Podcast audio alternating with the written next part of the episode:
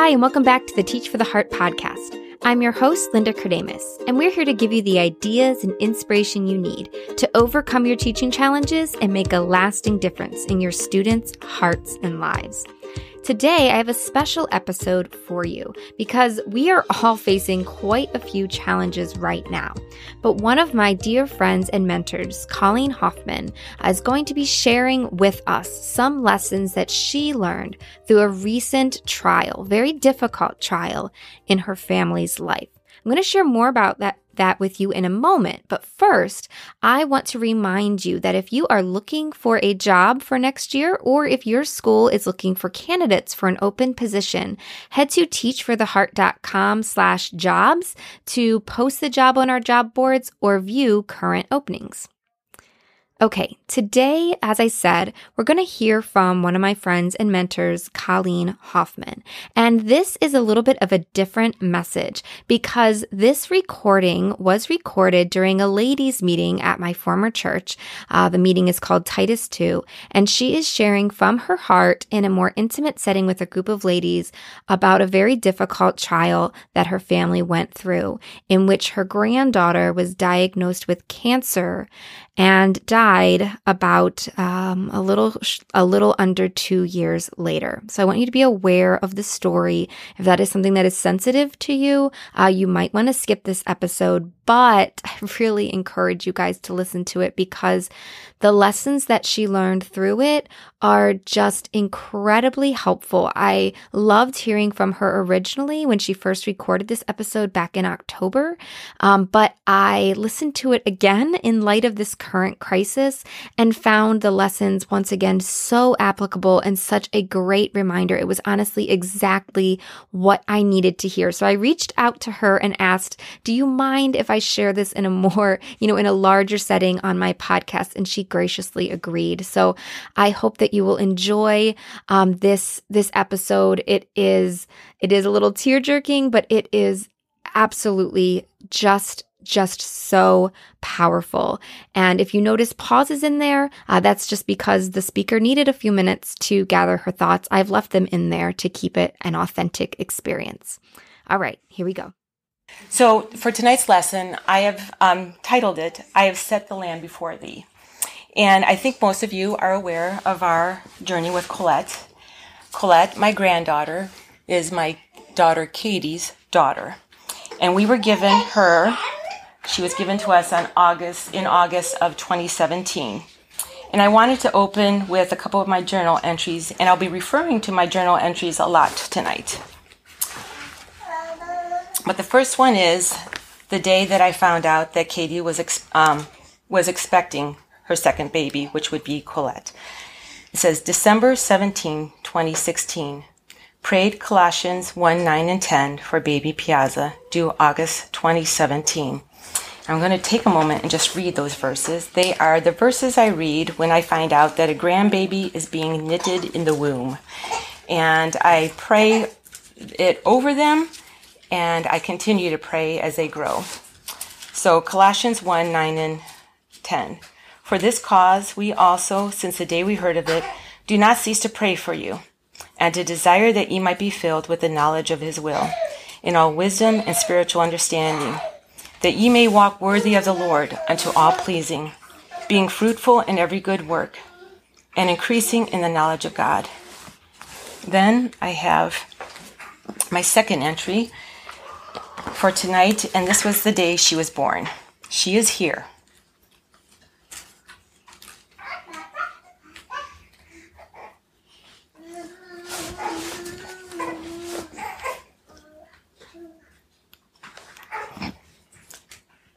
Colette Diana Piazza. Our world became all the more beautiful August 15th, 12:14 a.m. She's a peanut weighing 6 pounds 10 ounces, 18 inches long.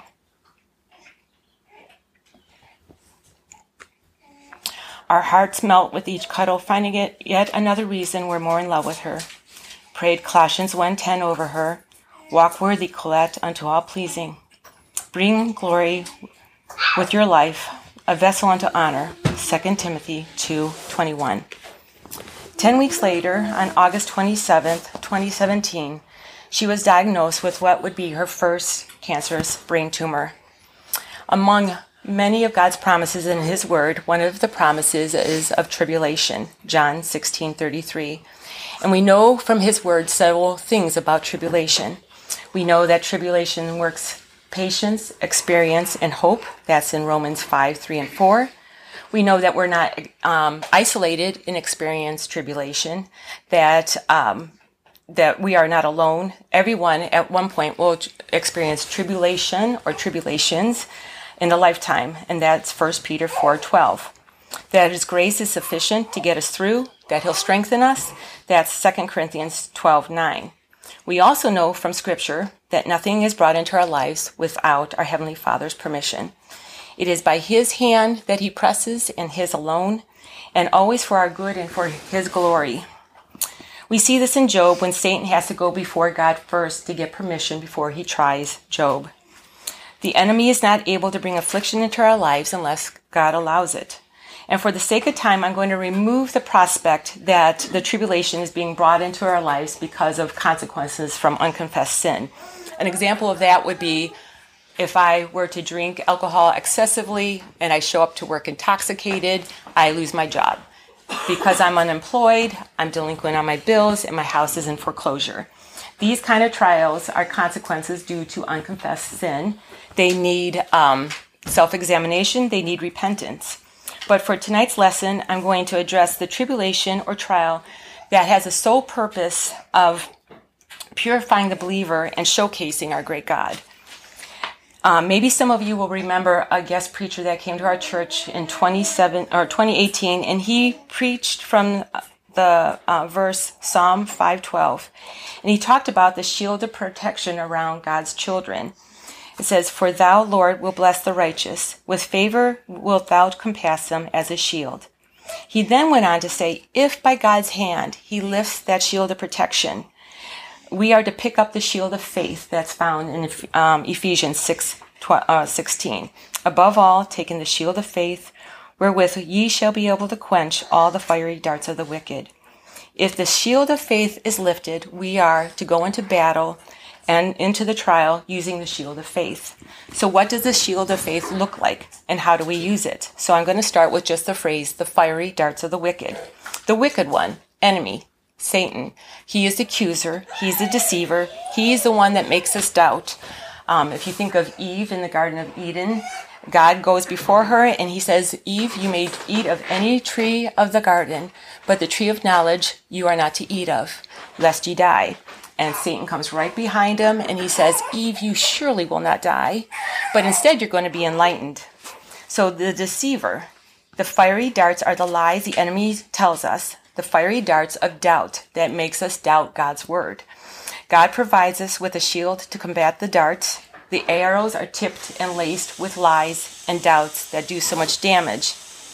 But a shield is only helpful if you know how to use it. It's not going to do any good laying on the floor. It's not going to do any good stored in the room next to you. It has to be brought up into position, and it has to go between you and the oncoming attack. This shield of faith is made out of faith.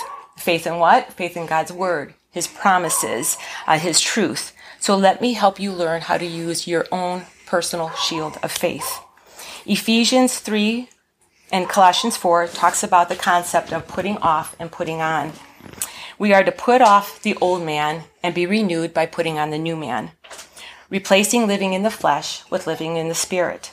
So whatever the enemy has placed on the tip of the arrow for the attack, whether it's anger, fear, discouragement, resentment, gossip, envy, we are to put off. 2 Corinthians 10:5 calls it casting down. 1 Peter 2:1 calls it laying aside. Ephesians 4:25 calls it putting away. And in case we are not getting the gist of it, Romans 8:13, and this is one of my favorite. It says, "Through the Spirit we are to mortify the deeds of the flesh." Those are the putting off. And so what do we put on? Philippians 4:8 and 9, we're given a list of whatsoevers. This list is comprised of things that we are supposed to think on, dwell on, meditate on, in order to have the peace of God. I'm just going to read that portion of Scripture.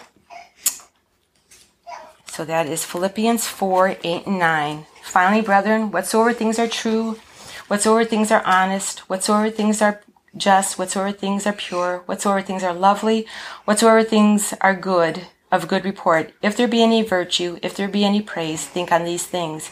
These things which ye have both learned and received and heard and seen in me, do, and the God of peace shall be with you. So those are the put-ons. The fruits of the Spirit would also be put-ons. Love, joy, peace, long-suffering, gentleness, goodness, faith, meekness, temperance. All right? So the put-ons, and then, so we have the whatsoevers, and then we have the fruit of the Spirit.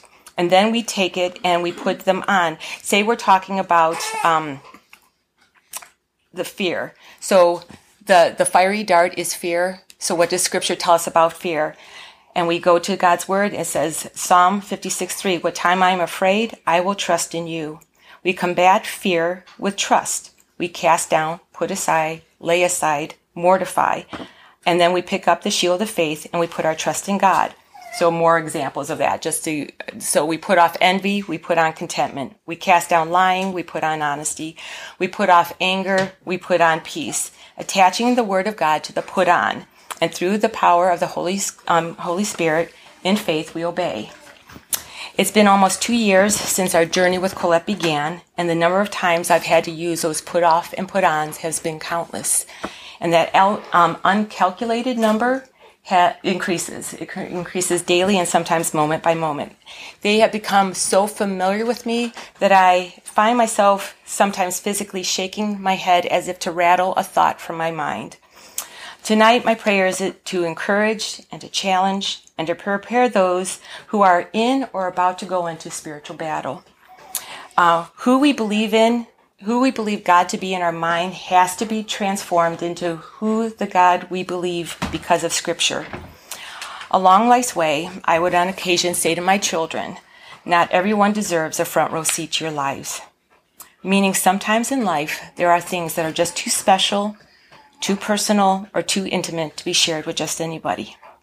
Moments that are kept, like Jesus' mother, Mary, when Scripture says, Mary kept all these things and pondered them in her heart. Tonight, I will be giving you all a front row seat to some very personal moments and memories with Colette and my family. I count it a privilege to have walked this path.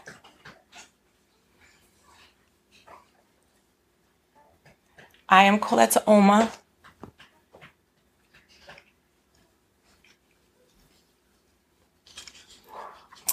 I wouldn't trade my time with her for anything in this world. And I pray what is said tonight ultimately glorifies God and showcases His faithfulness to His children. So the first point of my journey, how are we going to do this? This was the question I distinctly remember asking Kevin in the beginning of our journey with Colette within the walls of the PICU, Pediatric Intensive Care Unit. Within just a few days of admittance into Rainbow's Hospital, we were told that Colette had a mass on her brain, which later was confirmed to be a tumor, that a drain needed to be placed in order to relieve the pressure causing pain, and in a few days it would follow up with brain surgery. The tumor was determined cancerous, and we were told that 6 rounds, equaling about 6 months of chemotherapy, would be the course of treatment. The majority of that would be inpatient. It had only been a few days, and our family was not only in panic mode, it was in fight mode, and hence the concept Team Colette was born. We rallied, but it was chaotic. At first, TJ, who had turned 2 that very weekend, was lovingly shuffled between family members and the closest of friends. Colette was never for a moment left alone, except when we were forbidden behind surgical doors. Meals, work, sleeping arrangements, laundry, learning how to set up house inside hospital walls, being introduced to medical terms and treatments, it all seemed overwhelming. And it seemed we had barely made it through the long weekend, and now we were expect 6 months of this. How are we going to do this?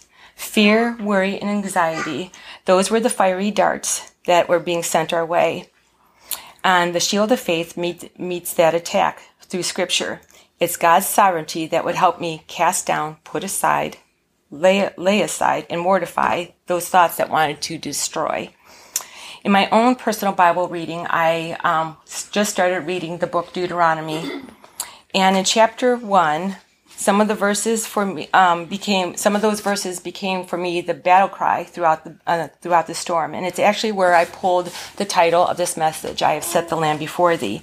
So, if you don't mind, I'm just going to take a moment and read first Deuteronomy 1:21-31.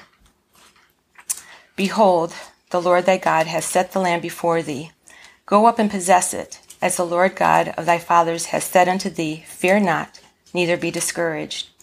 And ye came near unto every one of you, and said, We send men before us, and they shall search out the land, and bring us word again by what way we must go up, and into what cities we shall come. And the saying pleased me well. And I took 12 men of you, one of a tribe. And they turned and went up into the mountain. And they came unto the valley of Eshcol, and searched it out.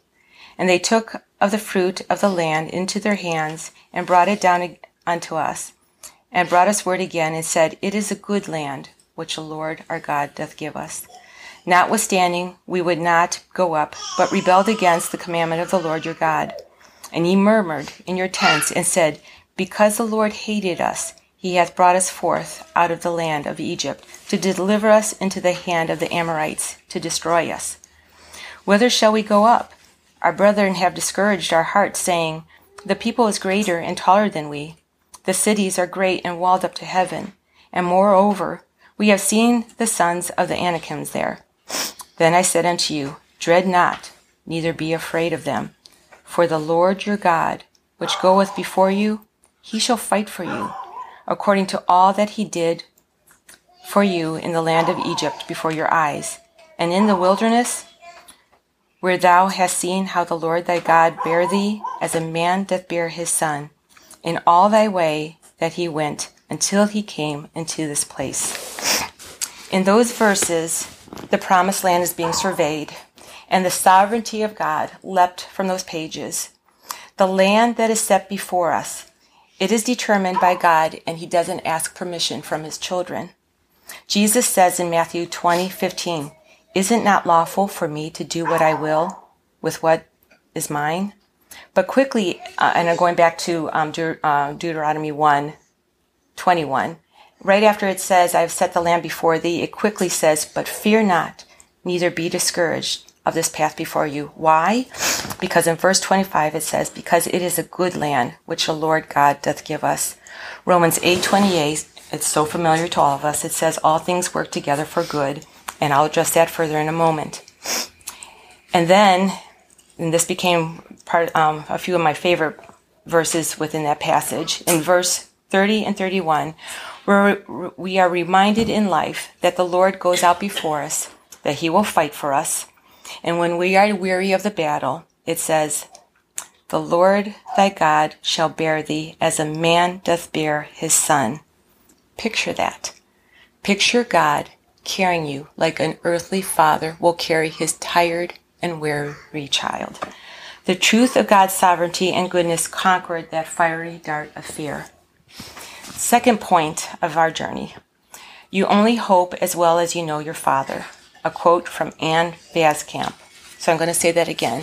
You only hope as well as you know your father. Maybe a storm is in your forecast. Perhaps the clouds are starting to loom, and maybe you've already started to feel a few drops of the rain. Are you well acquainted with your Heavenly Father? Do you have a deep well in which to draw from? Are you equipped for the storm?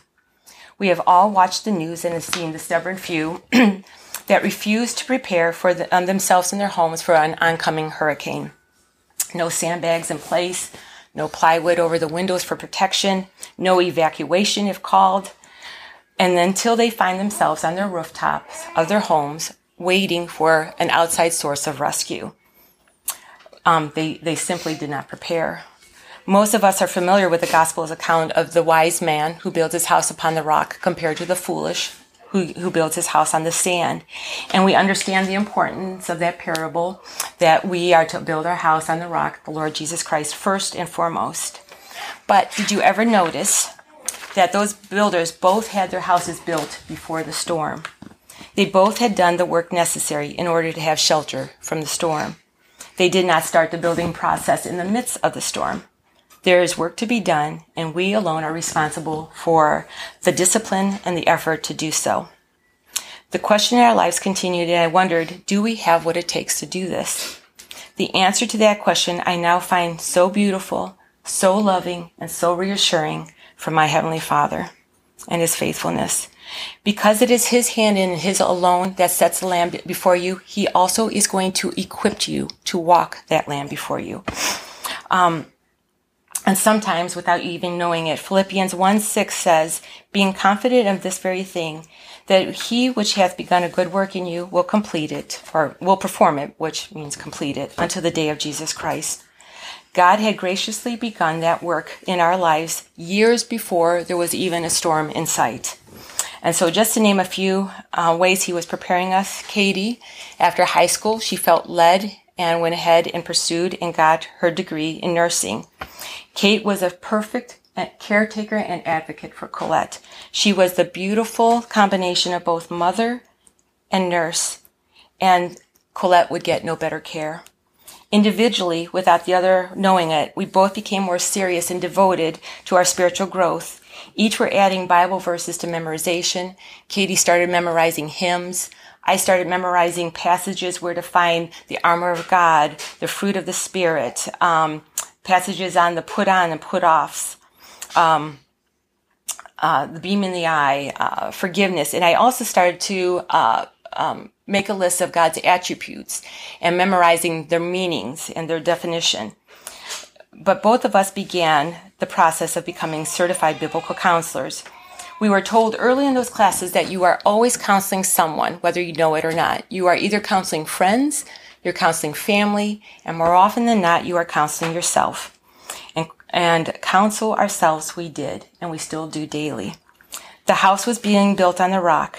We would have a structure to run into once the storm hit. Like the hurricane victims that await rescue on the rooftop, so is a child of God that doesn't invest in knowing Him, knowing how to use their shield of faith.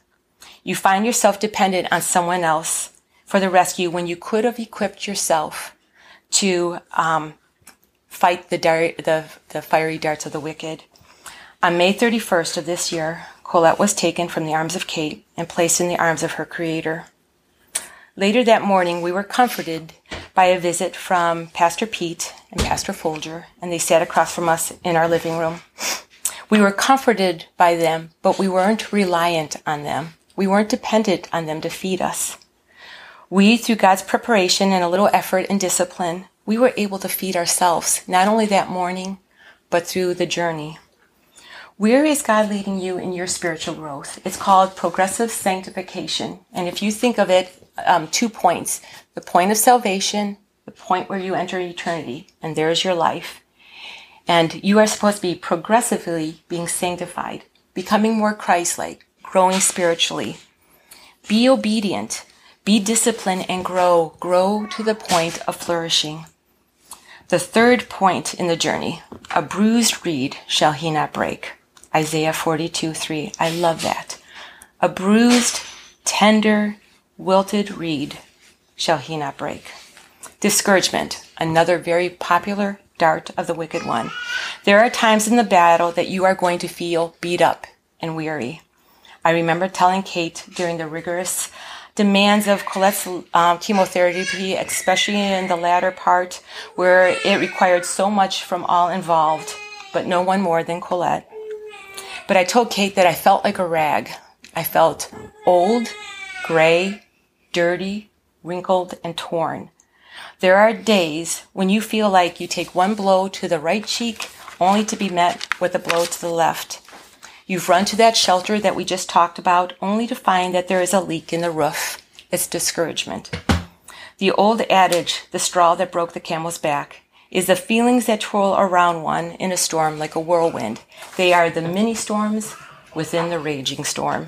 And I remember one such whirlwind.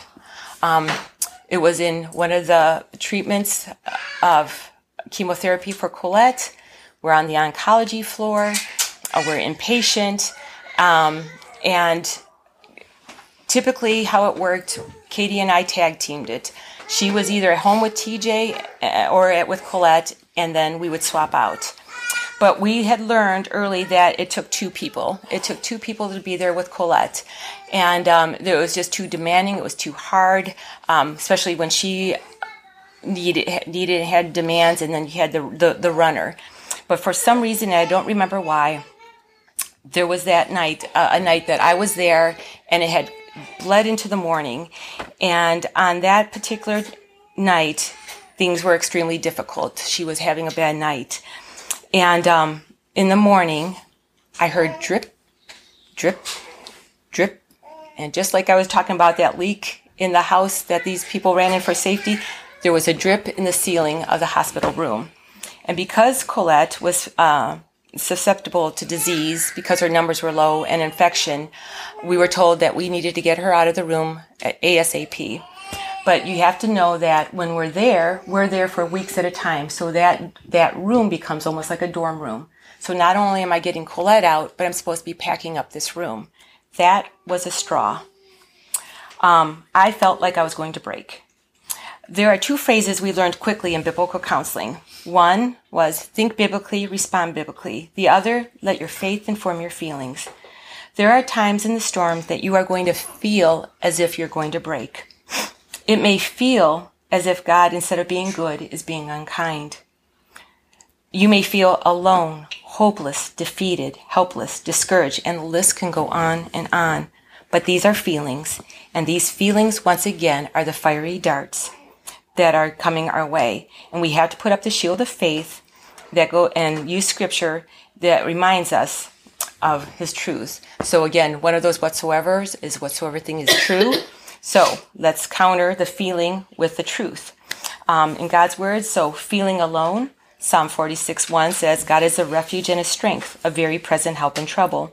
Feeling hopeless, Romans 15:13, now the God of all hope, fill you with all joy, peace, in believing, that ye may abound in hope through the power of the Holy Ghost.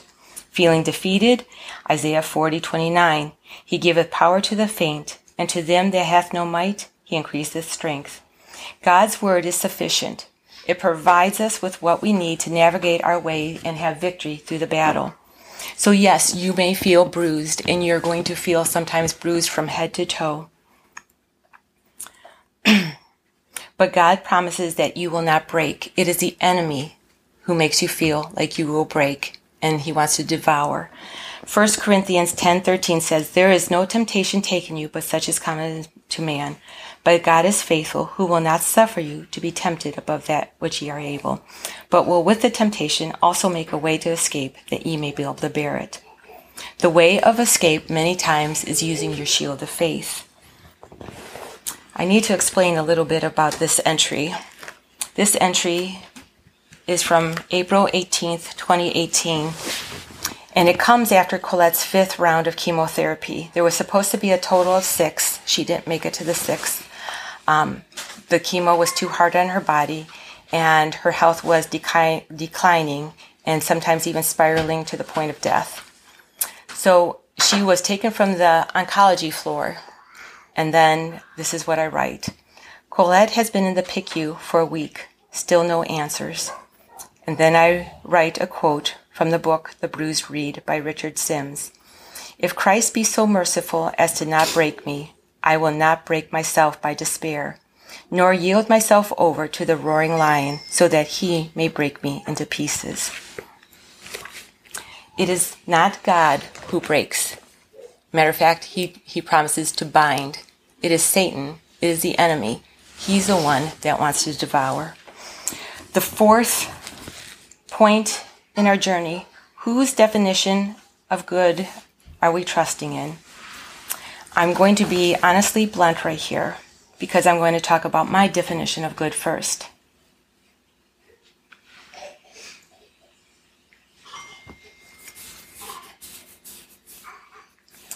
My definition of good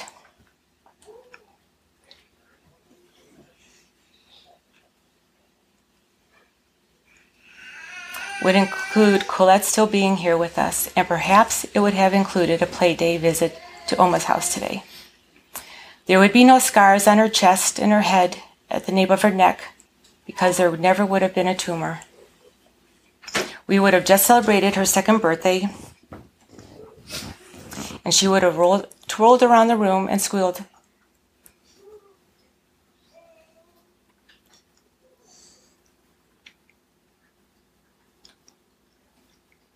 Squealed with delight out of pure joy. My definition of good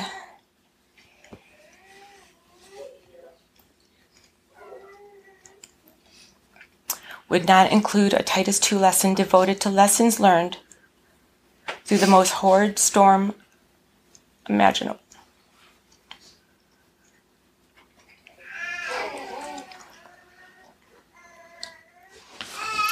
The topic would have to be on another focus, since I wouldn't have any life experience in which to draw the truth, making them so near and dear to my heart. And right there is the purpose of trials. I would have no experience, life experience to draw from. Psalm 119:71 says, "It is good for me that I have been afflicted, that I might learn thy statutes." Did you hear that? It is good for me that I have been afflicted. Inflicted with suffering, with pain. Why? So that I might learn God's statutes, his law, his promises, that I might learn of God himself and grow spiritually. Romans 8:28 and 29 should always be quoted together. Verse 28 says, "And we know that all things work together for good to them that love God, to them who are called according to his purpose." And we may think and we may wonder, how can all things possibly work together for good when you hurt so deeply?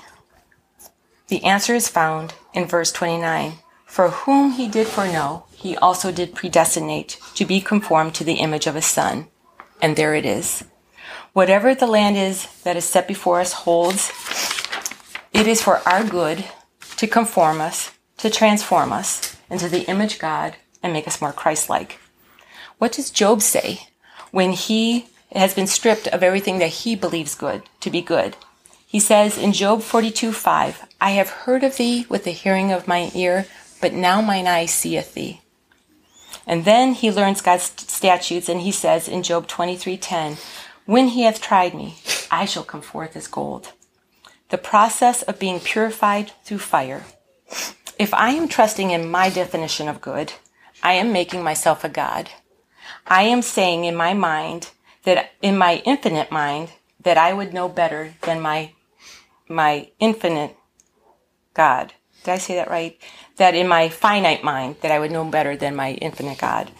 It takes faith to trust God's definition of good, especially when it hurts. And sometimes God's will hurts.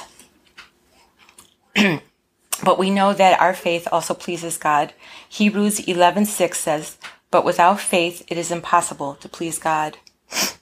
Raymond Patton, in a message Kevin and I listened to one of the evenings while Colette was in her final days, he said in his message, "Living by faith is a conscious decision to think and respond biblically, even when there is no earthly reason to do so." I'm going to say that again. Living by faith is a conscious decision to think and respond biblically, even when there is nothing on this earth to make you think so. I also wanted to share a quote from A.W. Pink. "Contentment. Contentment is the product of a heart resting in God. It is the soul's enjoyment of the peace that passes all understanding. Contentment is the outcome of my will being brought into subjection to the divine will. It is the blessed assurance that God does all things well and is even now making all things work together for my ultimate good. Contentment is only possible as we maintain the attitude of accepting everything that enters our lives as it's coming from the hand of him who is too wise to err and too loving to cause one of his children a needless tear. His will is always, without fail, for our ultimate good and for his ultimate glory." Philippians 1:12 says, "But I would For I would want you to know, brethren, that the things which happened unto me have fallen out, or turned out, rather, unto the furtherance of the gospel. His definition includes two things: that I would be transformed into his son's image, and to the furtherance of the gospel. Our journey with Colette has opened up opportunities. It has given such boldness to talk about our great God, and it allows us to share what Scripture calls the hope that is within us. It has allowed us to be a part of furthering the gospel. Point number 5 in the journey: Lord, teach us to pray. That is the request one of Jesus' disciples asks of him. And tonight I'd like to be a little bit more specific and say, how do you pray when you are going through a storm? How do you talk to God and ask him for the desire of your heart, knowing full well it might not be in alignment with his will and his desire? It's through Scripture that we turn for the answers to the complex questions, again, that pertain to life. In my mind's eye, I can still see Pastor Glenn Dunn sitting across from us in Colette's PICU room in the initial days of her diagnosis, and he directed us to Mark 1:40. It says, "And there came a leper to him, beseeching him, and kneeling down to him, and saying unto him, If thou wilt, thou can make me clean." And above that I wrote, Colette, October 28th, 2017, "If thou wilt." And from that day forward, those 3 words became my prayer. And then I would add my request to God: "If thou wilt, you and you alone." And the countless requests were tagged to those 3 little words. But the supreme request, the one that hovered and rose above all others, was,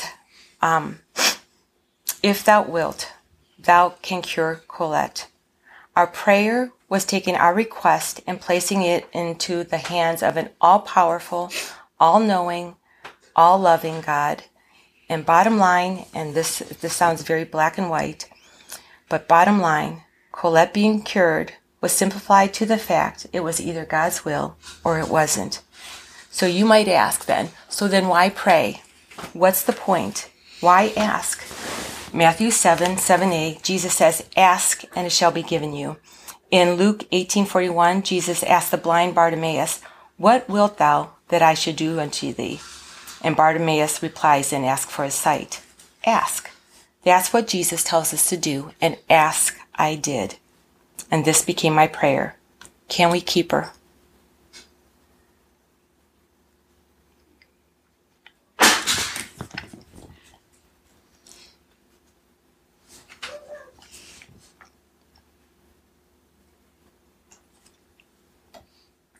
A request heavier than any I'd ever known. I had wondered how many times I had prayed that prayer, those 4 words. I had cried through that prayer. I had fasted through that prayer. I had kneeled, walked, laid prostrate on the floor praying that prayer. I had prayed that prayer holding Colette. I had prayed that prayer sitting by her cribside. I had prayed that prayer hovering over her with my hand over her and on her forehead as she slept. Like the woman that reaches for the hem of Jesus' garment that had the issue of blood, I knew it wasn't my words, but it was him and him alone that had the power and ability to allow us to keep her. But after the asking, and after the pleading, and yes, after the begging, there has to be the surrender. In the Garden of Gethsemane, we have the example of Jesus right before his betrayal and crucifixion, and he too asks us of his Father. The Gospel uses words to describe how Jesus felt like sorrowful and very heavy. In Matthew 26:28, he tells his disciples that his soul is exceedingly sorrowful. And in Luke 22:44, it says that Jesus, being in agony, prayed more earnestly. He asks 3 times of God his Father, "Take this cup from me. Can this cup pass from me? That I wouldn't have to drink from it." And in Mark 14:36, Jesus says, "Abba, Father, all things are possible unto thee. Take away this cup from me." The cup referring to his crucifixion. Can you hear it? Just like I just said, the asking, the pleading, and yes, the begging. He's saying, Abba. He's saying, Daddy, Father, please. But then the surrender. And then he says, nevertheless, not what I will, but what thou wilt.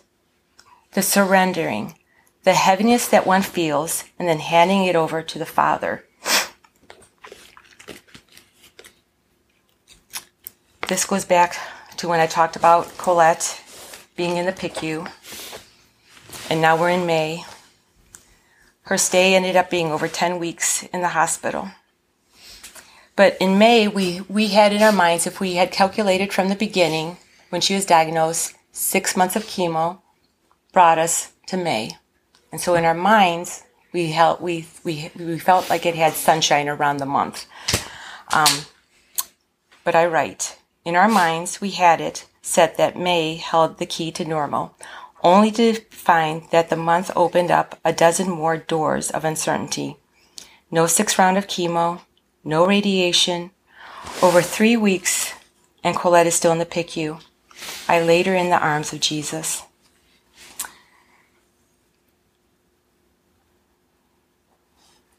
And then I write, to consent to something means to give permission or agreement. Our God is sovereign. He needs no permission to do what he wants with what is his.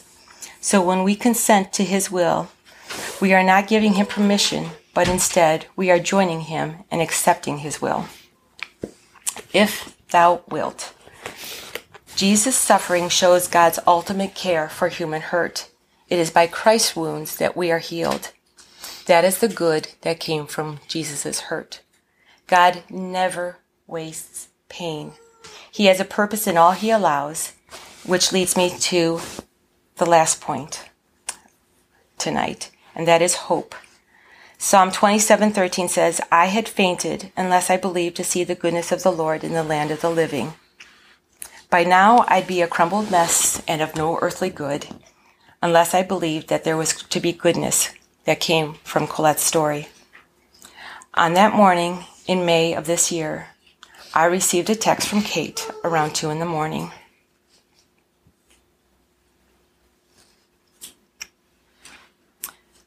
We had decided earlier that the news would come in the form of text because we knew words would be too hard at that moment.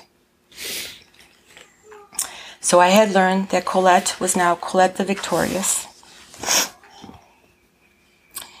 And I write a quote from the book called The Midwife. We speak of the dawn of a new day as if it is a wholly welcome thing. But there are times when dawn breaks into darkness, forcing us to face things we never knew we'd see. And then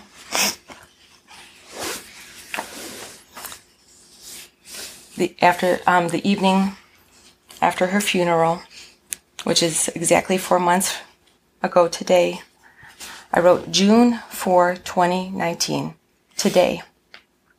Today was a day we prayed would never come.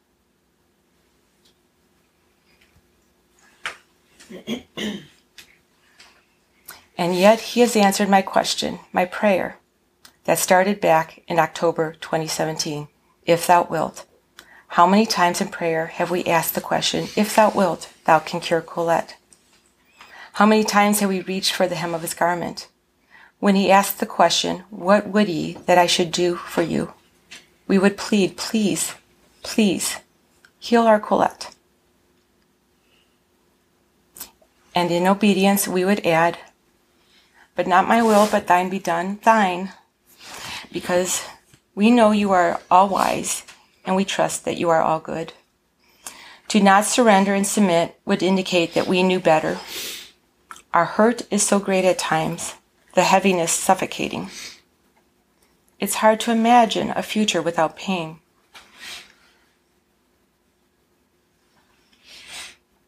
But he tells us in his word that there is a time to mourn, and so we will allow ourselves to weep and grieve and lament. But he also tells us that there is a time to dance. Will we dance again?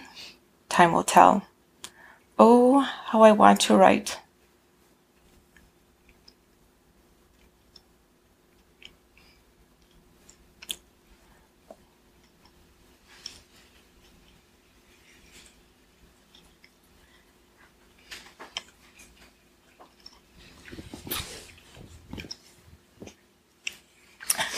Oh, how I want to write someday that we are, that dancing has returned once again.